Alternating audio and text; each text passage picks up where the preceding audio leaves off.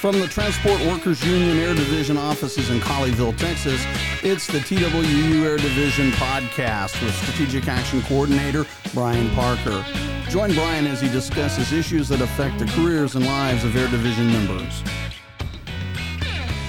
Take it away, Brian. Hello, everybody, and welcome back to the Transport Workers Union Air Division podcast. Joining me today is TWU International Vice President Gary Peterson. Welcome back, Gary. Yeah, thanks for having me on again, Brian. Okay, so since the last time we've talked, you've kind of moved positions. You were the TWU Air Division System Coordinator, and now you're the Air Division Systems Director. Talk a little bit about the uh, change, and uh, if you would go ahead and elaborate a little bit about where we're at, you know, in the industry, and then you know, kind of go from there.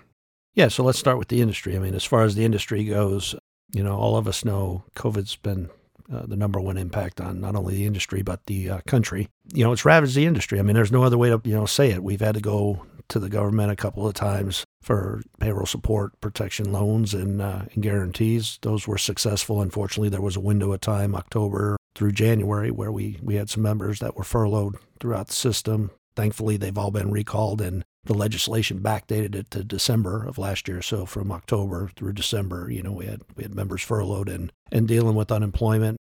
At this point, though, everybody's been recalled or is in the process of being recalled. Um, they're they're being paid right now. The the biggest question that comes into mind, obviously, for for those folks and everybody is what happens comes March 31st or when the payroll support times out again financially. And uh, we're going to do whatever we can to fight to see if we can uh, continue to get legislation that supports us uh, and our members. And that happens up in Washington, D.C. And, you know, it's anybody's guess at this point what, uh, what the legislators are going to do. But clearly, between now and probably September, the industry is going to need support. And I'll just go into that a little bit on the industry side, the airline industry specifically. Just looking at the industry, it seems as though with the, the COVID vaccine and, and things, the trends, if everything stays timely, the industry seems to believe that beginning around sometime September, we'll start to see improvement in bookings, uh, you know, people traveling. And then into Thanksgiving and Christmas, provided again the vaccine's positive and everything's working well, we'll start to see those bookings increase again. So that should keep everybody back at work. Thankfully, Southwest didn't have any furloughs or reductions. They they managed to find their way through that without doing anything negative, even though they threatened it against their members.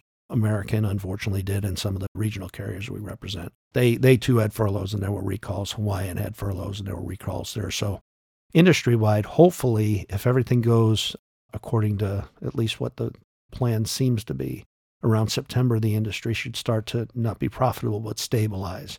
Passenger bookings should start to increase hopefully through the holidays. That maintains. You'll have the January kind of lull that comes back into play. And then next year, spring break kind of forward, it's really optimistic that people will want to get out, do things, and, and you know, the industry will be back to doing well. It's going to take the, you know, the companies themselves time to recover from the, the COVID, you know, bubble, so to speak, that we lived in. But we've had these bubbles before. The airlines, you know, the industry cyclical. So it, hopefully, with what it looks like, that'll just be a cyclical event, and uh, our all of our guys will be back to work across the board and, and all of the locals, and uh, we'll maintain them from this you know this point forward. That's that's the goal, at least for us.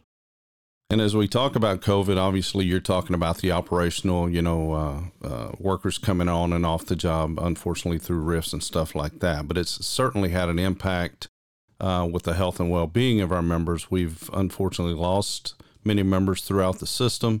You know, my local as well. We've lost several you know, a lot of people may not know this, but you had COVID yourself. You want to elaborate a little bit at how it hit you and, you know, and kind of did it change your perspective with things or anything like that? It's fair. I don't have any issue with talking about it, and I've been pretty outspoken on it. I'm, I'm not sure how I, I got sick with COVID. It doesn't make sense to me, and I think most people would say that. You know, you do everything you can to protect yourself. It's just, it's, it's a crazy situation where when it hits you, it hits you.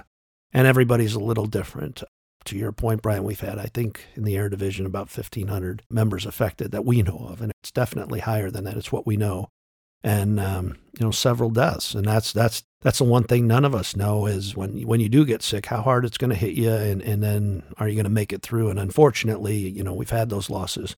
My own particular case, and and a lot of folks that are close and, and work we work with, no, for about 10 days. I mean, I was I was in a bad place, so to speak. And and thankfully, you know, I'm lucky to be alive at the end of the day. My view, and I think the um, the Air Division's view all along has been, we need to do everything to protect our members. You know, early on we were buying masks, we were buying sanitizer for the hands, we were, you know, we were doing everything gloves, we were doing everything to try and supplement the industry with what they weren't doing yet or they weren't required to. It's kind of subsided, and, and we still have some of that PPE available. We're distributing out to the locals. We have some smaller locals in the air division that may, aren't even air related that we send stuff out to, and we shared a lot of it with transit. But thankfully, that the the vaccines are coming out. Hopefully, we'll start to see a downward trend. But this is no joke. I mean, and and there's several officers and locals members for sure that have been affected, and and it impacts everybody differently you know, for the folks that, that get the, you know, asymptomatic type stuff or kind of breeze through it, I'm here to tell you that uh, that's not always the case. And, and I count my blessings that I'm still alive today because there were times where I wasn't sure I was going to make it through. Yeah, well, it's good to have you back. And obviously, uh, you know, we're still concerned and doing everything we can for our members. There's a lot of members still struggling. Let's move on and talk about probably something you might not like to talk a lot about, but let's talk about Gary Peterson for a minute. You've been the president of you know several locals. Uh, you've been around the block, so to speak. You've helped us through some turbulent times. I mean, you know, you're not a one man show. You've had a lot of help through the years, a lot of support. You know, do you think any of that plays well into your new position as director? And you know, and talk a little bit about that. Yeah. So I mean, I've been uh, TW rep for since back to the early '90s. Took a couple breaks along the way just to breathe. I guess would be the right statement. I moved uh, as well. But um, yeah, I, I, you know I think my experience not only at American, but I've I've developed and cultivated a lot of relationships across you know the other locals over the years, and and you know that's built out. Especially um, you know there was a couple years there where you know the mechanic and related group in Fleet didn't necessarily see eye to eye. I was I was part of the group that you know when we separated, and you know we've gone through all these different transitions, and I think one of the things that I I've learned, and at least I hope bringing forward, is I'm a big proponent of local autonomy. The locals need to run their business. We, we're here to support the business. My role as the director is to make sure that the locals have support, but we're not going to intervene in, in the locals' business. We're not going to get down into, you know, the issues they have. And I think it's critical that we maintain what the Constitution says is our role. We let the locals maintain what the Constitution says is their role and really provide that support, but not be afraid to have hard conversations with folks. And, and I'm one to do that with our staff as well as local presidents or, you know, if we have to with the membership, I'm going to level with them every way I can. I live by that conviction. And, you know, when it's all said and done, that's, that's, I hope that's what the membership's looking for is, you know, it's not always going to be good news, but it's going to be news that people need to hear. But the one thing that I hope everybody understands coming out of the air division, um, and it's been this way for a while, and we probably haven't talked about it enough is the TW is built around local autonomy, and we're going to let our locals run their business, and we expect them to lo- you know run their business as far as the local executive board presidents, and that's how the Constitution's built. Okay, well, I'm going to put you on the spot a little bit. You you've changed positions now. You're the, the director. What are some of the challenges here that you think in your new role you're going to face? Yeah, I mean, uh, you know, and I'm just going to start with the biggest challenge I see, and, and it, it crosses all um, unions, not just our air division, but for the air division specifically, our health and safety issues with our members.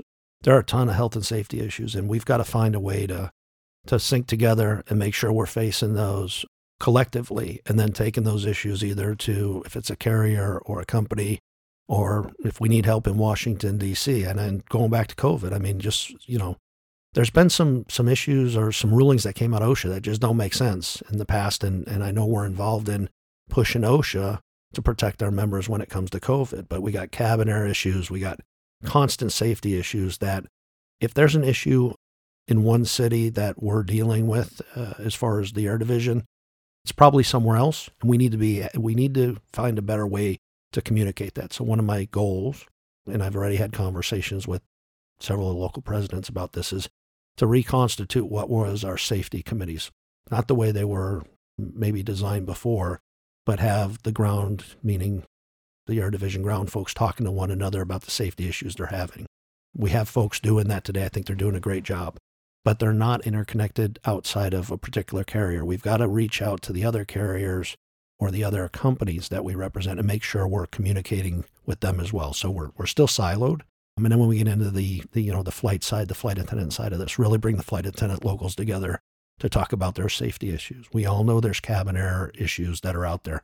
We've got to streamline how we approach this and attack it as a union, as one entity, not separate locals. So bringing the folks together, figuring out a better plan on how to formulate that, and then going with the other unions forward into into the the legislative branches or wherever we need to go as far as companies and taking a singular position, not being, you know, three or four different agendas with three or four different objectives. We need to get back to one objective, one union. Anything else?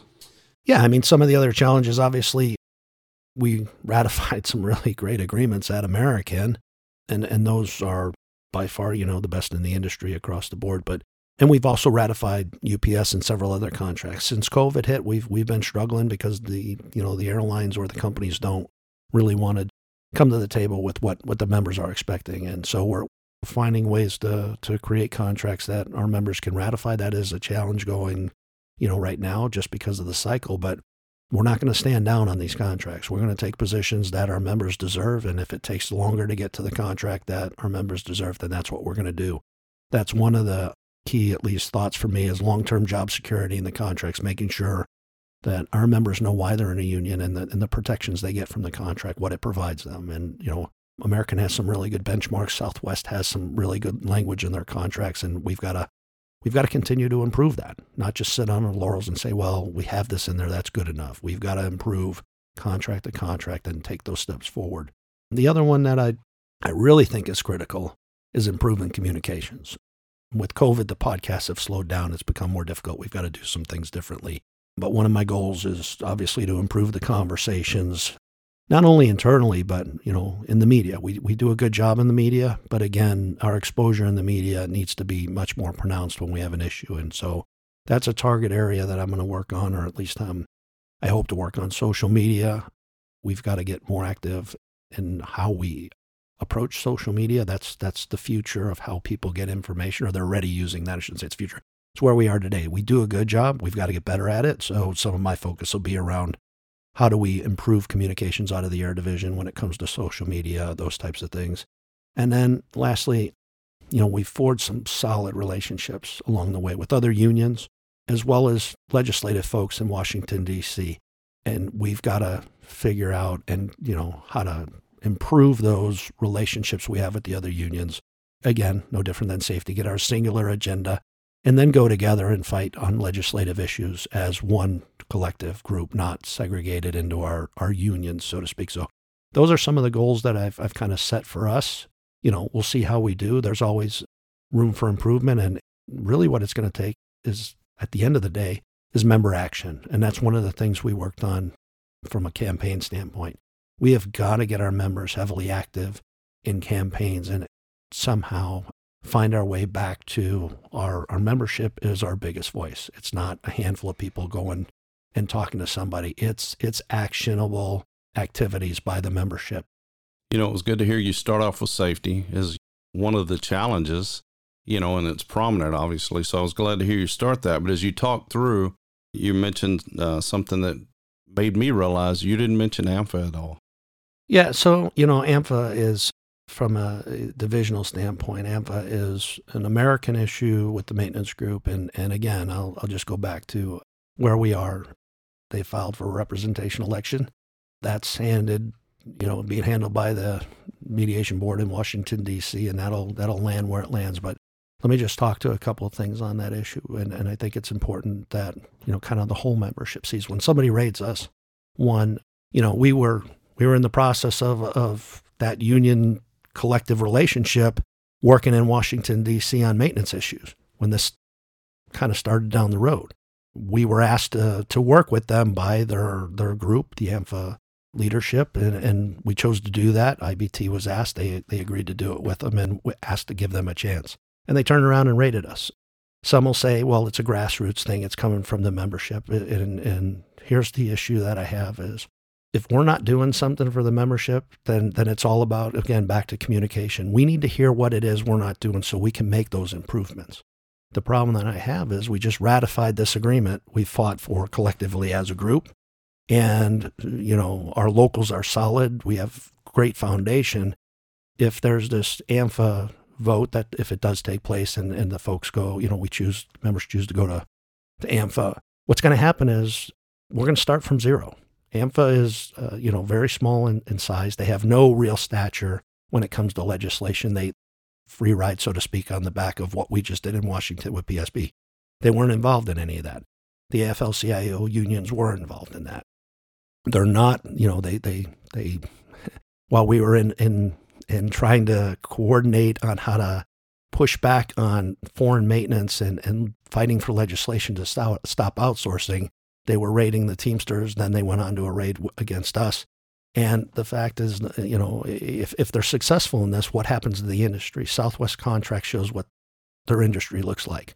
You know, it's very small, um, 2.75 mechanics, not aircraft mechanics, but maintenance M&R members uh, per aircraft. That's what they they have in their book, and it's not any anywhere near what we have. So, you know, size and scope, they have a, roughly the same size airline. I mean, you know, 100 airplanes difference, I guess, overall, about approximately. They have a singular fleet, but, you know, they have 2,500 members. We have, you know, plus 10,000. So uh, at the end of the day, uh, some of the questions that come to mind is who's going to represent them in the contract and what's their experience level, you know, from a negotiator. A new contract. So for us, it's a lot of people that, you know, negotiated this.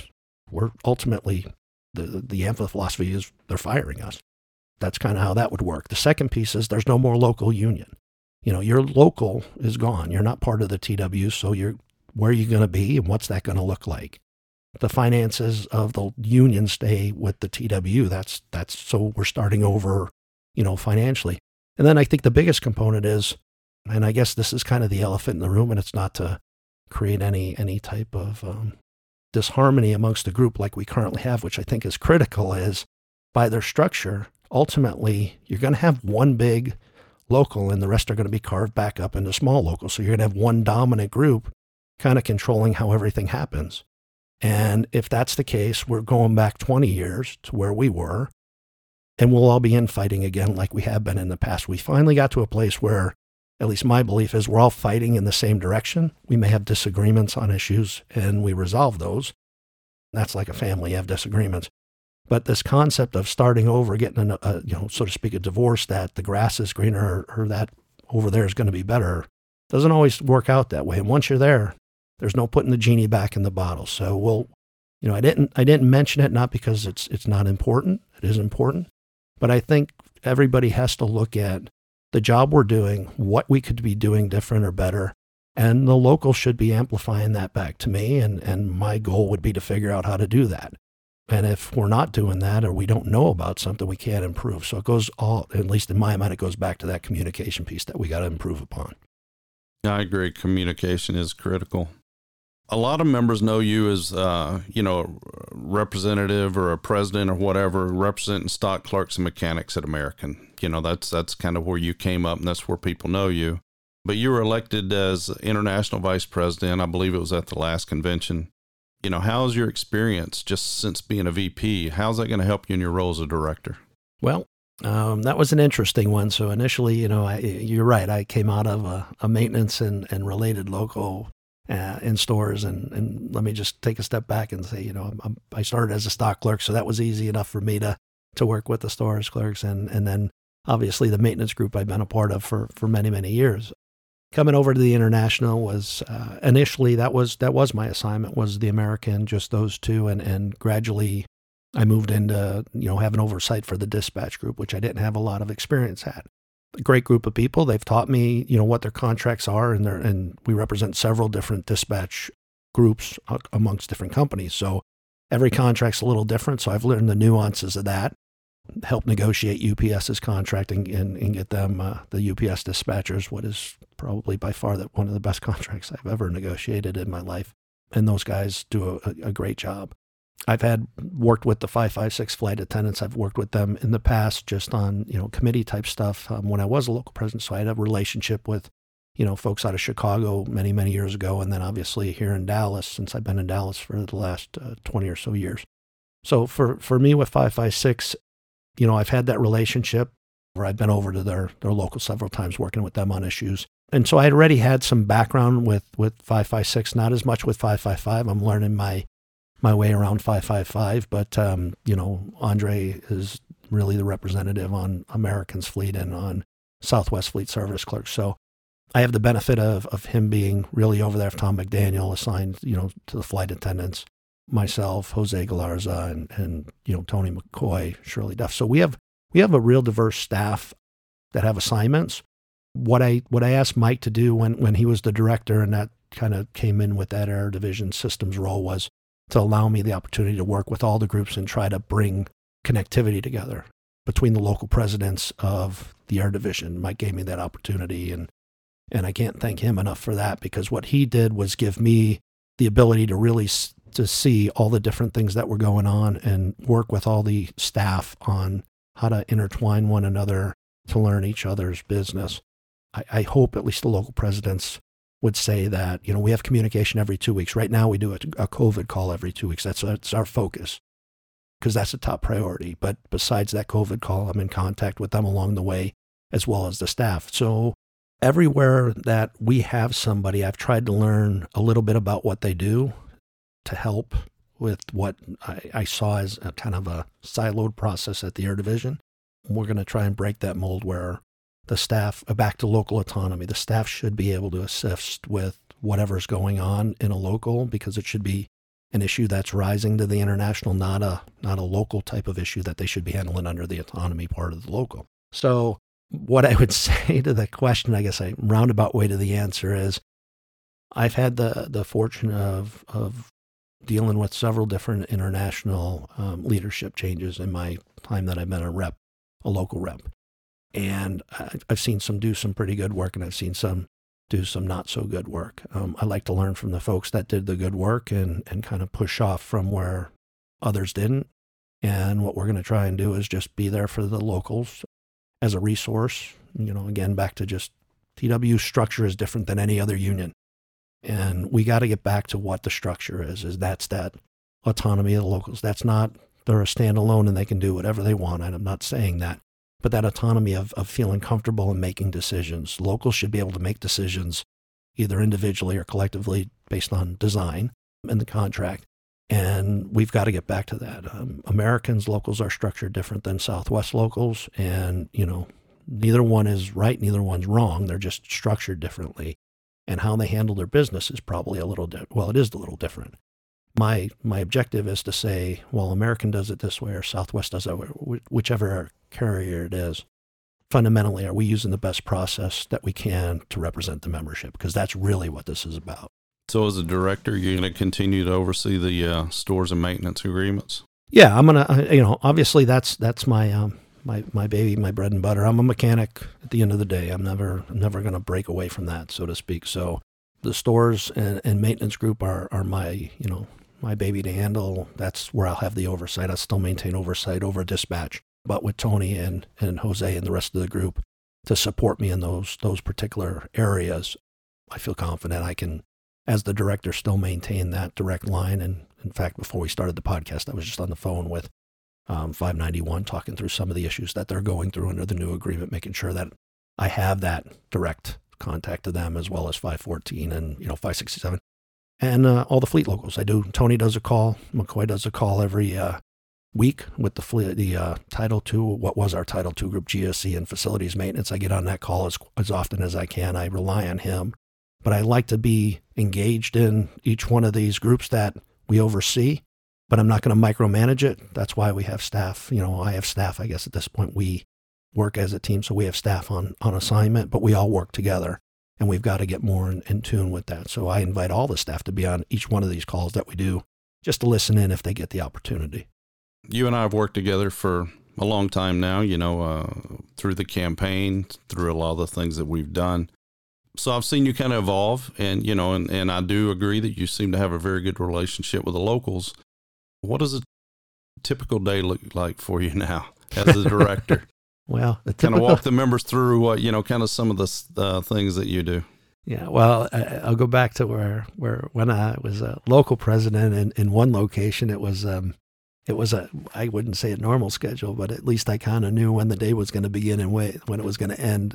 As the director, every day is a unique day. There is there are issues throughout not only the division, but you know, legislative type issues that pop up along the way that I'm now involved in, and trying to figure out, you know, from a sequence standpoint, who and how and where we're going to do things. We got, you know, legal issues um, that are come up on the contract. We got questions on arbitration. There's just so many things that happen. I think the easy answer is um, the day starts on the East Coast about six in the morning. The calls start coming in, and I usually wind up on the West Coast somewhere around midnight end in my day, and, and I'm good with that. I'm a I'm a four to six hour sleeper. The guys that know me know that that's that's my normal timeline. I fell off a little bit when I had COVID um, from my four to six hours and, and got eight hours sleep, and and um, I'm already broke of that. So for for everybody that knows me, there they they know the operation. That was um, 591 local 591 was a nationwide local, and, and we have several of those in the division. And when you're the president of a nationwide local, it, it, it does start on the East Coast and then on the West Coast. So um, I'm not the only one that was in those shoes. There's several that do that, and and um, you know, God bless them for the work they do. And even if you're just a single local, your day begins early and, and ends late. Anybody that does this job knows that there's no time clock involved. It's it's what the members need, and it's it's what you know we do.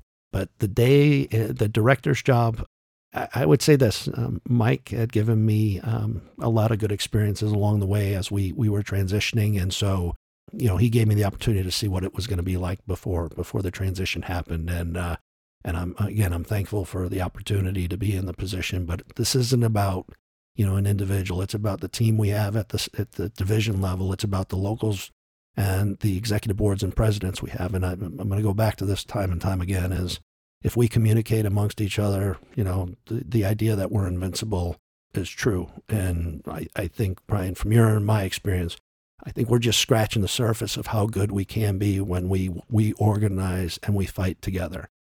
What we got to do is move it from, you know, a, a carrier or local level, so to speak, to an air division level. And then at some point, hopefully, we'll get back to where we're at, you know, a, a union across the board level where there is no difference between a local 100 fight and, a, and, and, so to speak, an American Airlines Air Division local fight.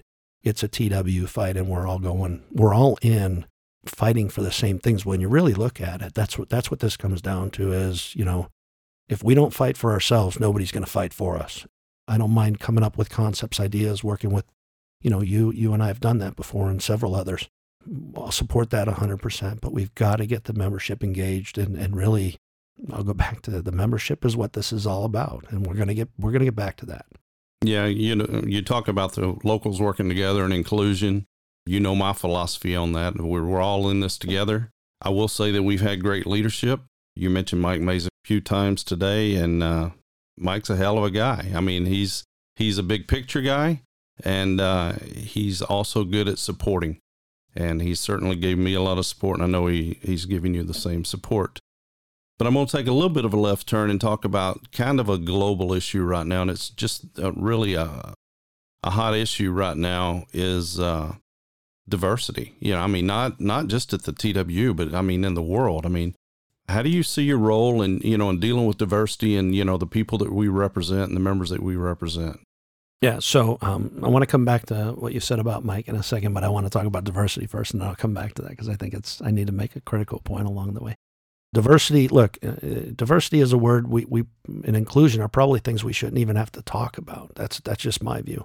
What we see is, you know, the best candidate for a position should get the position. Now we work in an environment where, you know, we do things by seniority, but you know, it, it should never be about skin, religion, you know, those types of things. The characteristics of what, at least I think uh, this union stands for, is about protecting one another. That's that's the characteristic, and, and none of that should come into play. Our staff here, I'll just touch on that, is probably you know as diverse as we could probably get it. I mean, we have every you know race, we have we have different culture, we have different uh, skin tone. You know, I don't want to get into the the stereotyping by any means, but but to me, we shouldn't be talking about inclusion and diversity at the time in 2021.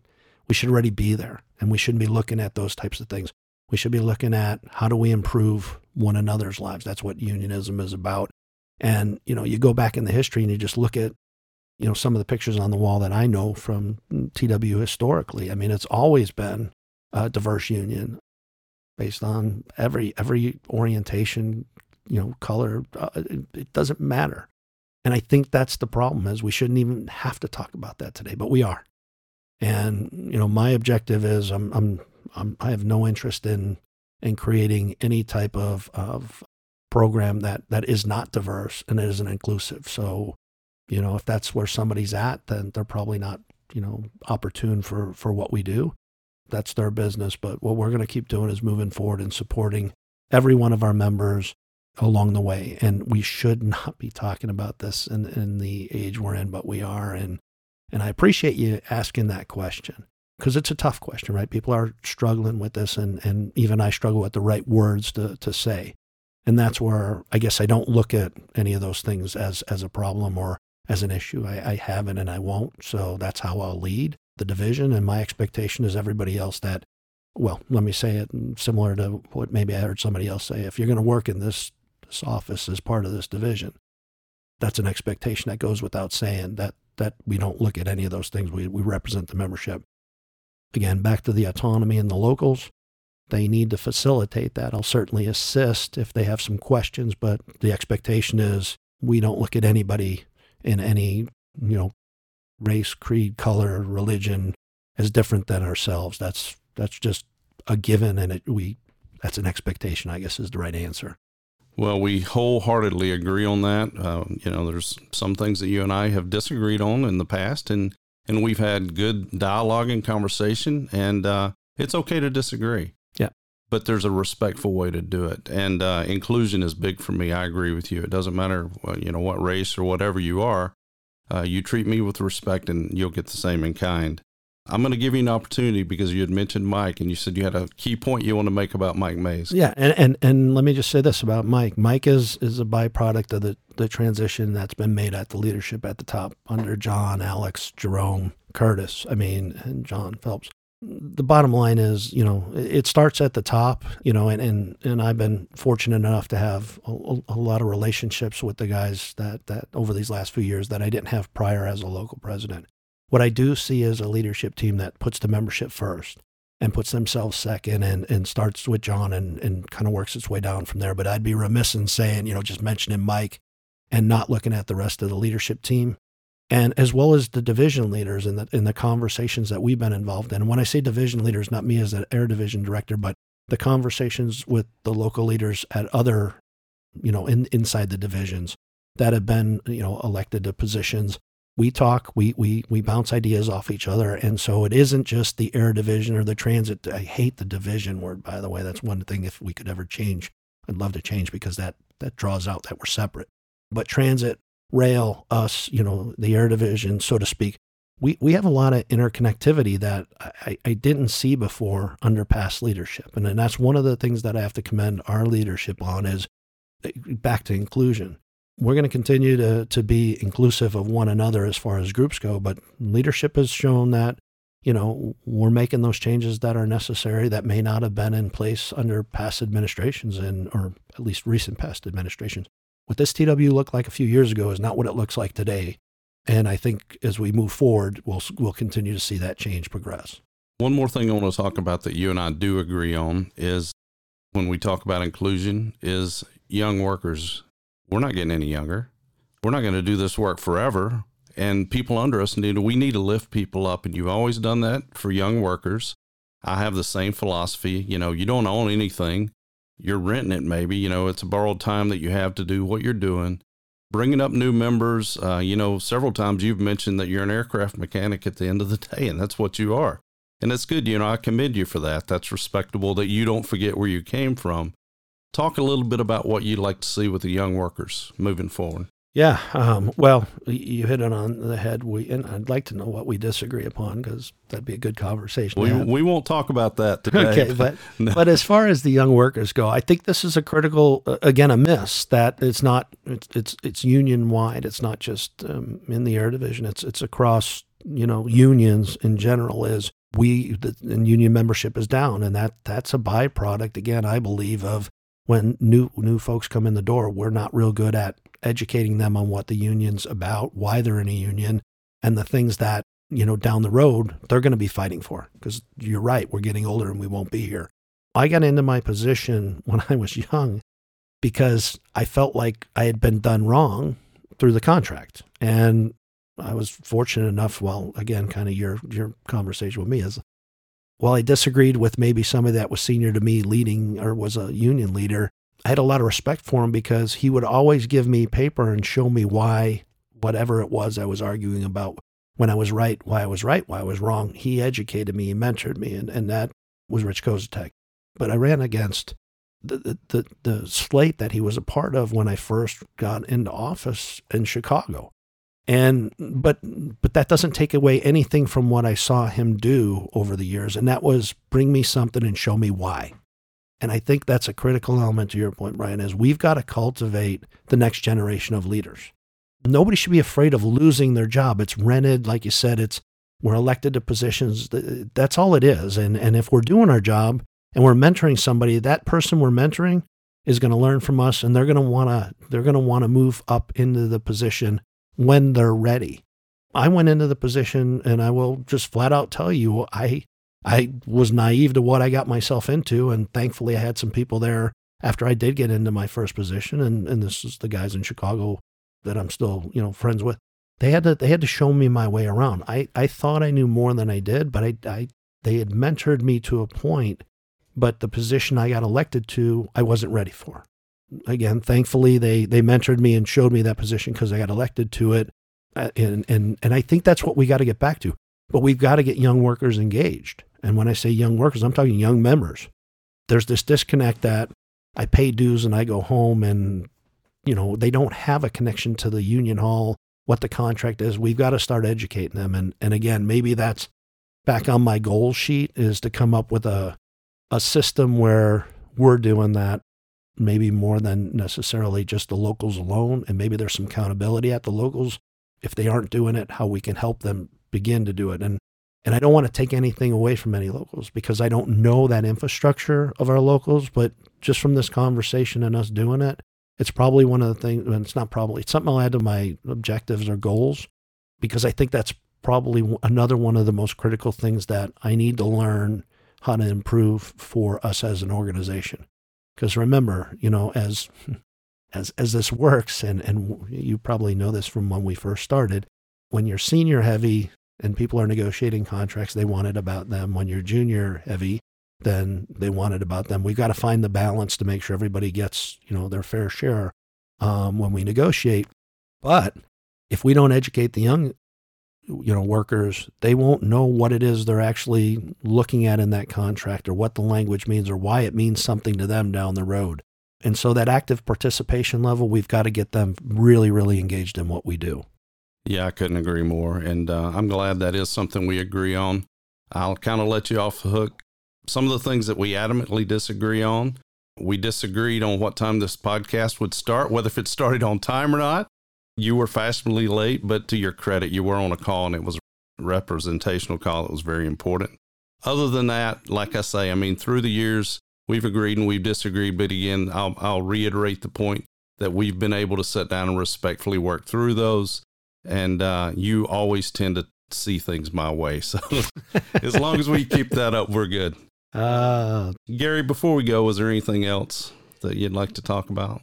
Uh, not that I necessarily want to talk about, but uh, you know, I think what I would, you know, just hope the membership understands is that with any transition, um, there's things that I do need to learn, and and obviously there's things that I can I can help with in the locals um, and outreach to the membership. But again, there's going to be some not staff necessarily changes, but functioning within the staff that their expectations may change and and you know how they do things, some of that stuff. We've been talking about that, but, and that's again Mike is in a lot of ways like me, and in some ways he's not like me, and, and that was a great transition. So the staff and and myself know what kind of some of the objectives are. We'll start bringing those down to the local level. One of the things that I do want to I want to have our staff more more involved with is active engagement with the membership, meaning membership meetings, or at least getting out into those areas where there's this mystery of who are these people and, and what do they do when we get back out of the COVID phase to be more interactive with, with our members, not just executive boards and officers. And when I say interactive, I'm not talking uh, deep in the weeds on contract issues, just talking to them about everyday stuff and let them know who they are.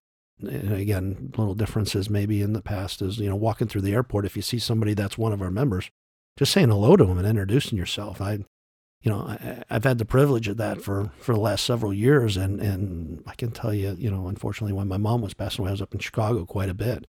Not just members that I knew up in Chicago, but some of the envoy folks and some of the conversations that I had they didn't know who I was, so to speak, from Adam. So getting goals, again, back to goals, some of the communication is people don't see us. We're doing the podcast, so you don't necessarily see people. So getting the website with some who's who and what is their background and, and you know, what do they do? Some clarity around that. So those are some of the communications goals that I've I've set out to to achieve. They won't happen overnight. Again, if if there's ideas that members have to the locals, get them to the locals get them to us. The only way we can improve is if we communications two way, right? So us hearing back from the membership on things that that they'd like to see, either if it's a local issue their locals doing, communicate with your locals, or if there's something that you think the international should or shouldn't be involved in, talk to us about it and, and let us at least have a fair shot at talking through an issue. Because a lot of times it's just there's a disconnect we don't even know or the member doesn't know what's going on because we haven't done two-way communication. And that that to me is the most important thing that that we've got to solve for and and we'll get there. It's just going to take time. Well I, you know i appreciate you joining us. I will say that uh, i'm glad you're in the position i'm very confident and that you'll do a good job you know you have my support i did kind of chuckle when you were talking about being out on the shop floor and seeing members you know whether if you're moving around i've been with President John Samuelson many times, and that's that's John. I mean, he's not going to pass a member that he sees, whether if he knows them or not. He one doesn't walk up and ask them how their day is going, and, and you know you have to have a lot of respect for that. That you know people do not forget where they come from and uh, that goes a long way with me, and it should go a long way with our members. Yeah, there's there there's nobody on the on the leadership team or staff that should be walking past a member ever and not introducing themselves and just saying hi and checking in with them. That's that's what we're here for, is the to support the membership. So if it, if it's done, you know, somebody misses somebody in passing, they're they're on their phone or something, and they, they you know and they don't they don't necessarily do it. That's that's you know, that's one thing, but to, to just walk by somebody or ignore them is, is just not going to be tolerated. And, and I, you, you hit on John. Follow your leader and you'll probably wind up in a good space. And, and uh, John kind of has done that for years. I've tried to do that for years. It's not something that I learned from him. I've done that. And uh, I think all of the leadership team is, is willing to talk to folks whenever we get the opportunity. Unfortunately, COVID has thrown a wrench into, into a lot of this communication face to face and, you don't get as much out of things in the environment we're in with Zoom calls and that. It's just, it's good, but it's not to the level of what we need to be. And hopefully soon we'll be back to that. And, and we will be out talking to, to the, not just executive boards and officers, but members along the way, making sure that we're checking in and understanding what's going on. And, and I don't expect it all to be good news. You know, if it's all good news, then, then somebody's just blowing, you know, smoke. And we want to hear truthful what we need to do to, to improve and, and make those improvements. Talk to locals about things if members have issues and, and they're not getting that out of the locals. Again, autonomy is to me, it's invaluable, but we, we shouldn't um, avoid conversations if members have complaints about stuff and just say, hey, this is what's going on or what we're hearing. You handle it, but this is what we're hearing and communicate that back to them and be honest with them. Yeah, I agree. Honesty is the best policy. Yep. Gary, I had uh, we had a good little chat today. Well, thanks for having. Again, um, we'll try to get this back on track. I'm, I'm going to hopefully, Brian, get the staff on with you to talk about what they do and and start opening this these lines of communications up. I do want to get local presidents involved in podcasting, and it's really important, at least to me, to understand all the diversity in the different areas of the division we have, and not just in what locals do, but all the different activities we're involved in, from legislative to you know everything else. I, I, I, think it's critical we start doing this more often again, and and unfortunately with COVID we've backed off, but trying to get this back on track, get this podcast going every couple weeks. Sounds good. I appreciate you joining me, and I appreciate everybody listening today. Please take care of yourself. Be safe in this crazy, crazy world we're living in. Have a great day. Thanks, Brian.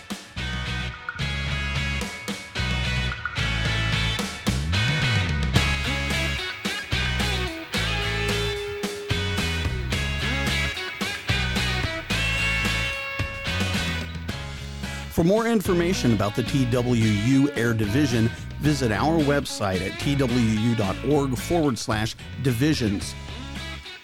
To comment on this or any of our podcasts, email us at airdivisionpodcast at twu.org. You can listen, download, and stream episodes of our Air Division podcast on iTunes, Google Podcast, your favorite Android podcatcher, or your RSS feed enabled browser. Air Division podcast episodes are also available to stream and download from our website, podcast.twu.org. Music provided under license by pond5.com. TWU Air Division podcast is produced and engineered by Tommy Engel.